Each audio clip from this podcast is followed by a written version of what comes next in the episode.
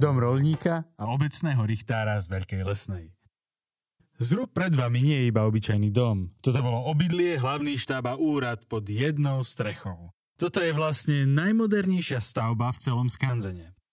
Postavil ho Štefan Čenšťák v roku 1909 a už vtedy musel vedieť, že jeho dom vydrží doteraz. Tieto múry prežili dve generácie a narodilo sa tu 8 detí, čo je o jednu generáciu a 7 detí viac, ako sa sem reálne zmestí. Oslávili tu aj 5 sobášov. Však samozrejme, bol to v podstate jediný spôsob, ako dom aspoň trochu vyľudniť.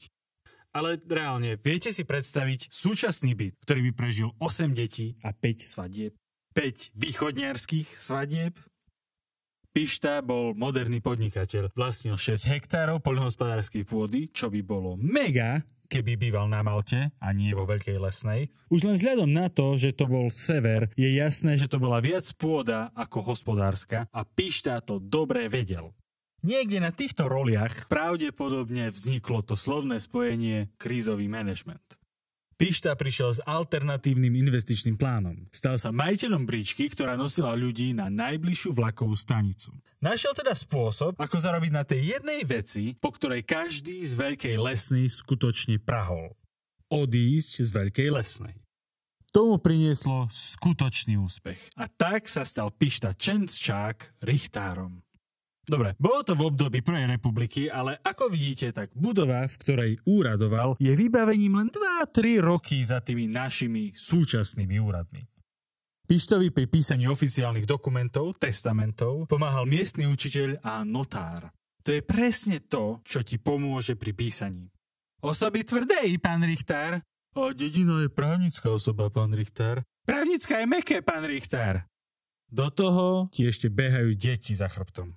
Pišta okrem krízového manažmentu zrejme vynašiel aj syndrom vyhorenia, alebo veľmi, veľmi, veľmi chcel cedulku bývanie Richtára, čo mal na dome. To bola veľká vec vtedy, niečo ako keď si dáš MGR pred meno na schránke. Okrem 8 detí, dvoch generácií a samotného Pištu sa v tomto dome schádzal 12-miestný obecný výbor. To bola presne tá príležitosť, keď veta sadnite si kdekoľvek znamenala naozaj kdekoľvek. Pištovú ambíciu to nezastavilo. Doteraz netušíme, či sa snažil urobiť rekord, že čo taký dom vlastne vydrží, alebo to bol podnikateľský plán na zvýšenie hodnoty nehnuteľnosti. Jednoizbový dom, veľká lesná, vydrží čokoľvek. Pretože Pišta modernizoval, čo videl. Prerobil pitvor pôvodne nevykurovaný, na rozdiel od zvyšku domu, ktorý bol viac menej rovnako nevykurovaný, ale bola tam aspoň snaha, pridal doň pec a tým ho vlastne prerobil na kuchyňu. Minimálny zásah, maximálny prínos. Nepochybujem, že keby Pišta žil v dnešnej dobe, urobí so svojím domom to isté a do inzerátu napíše kompletná rekonštrukcia.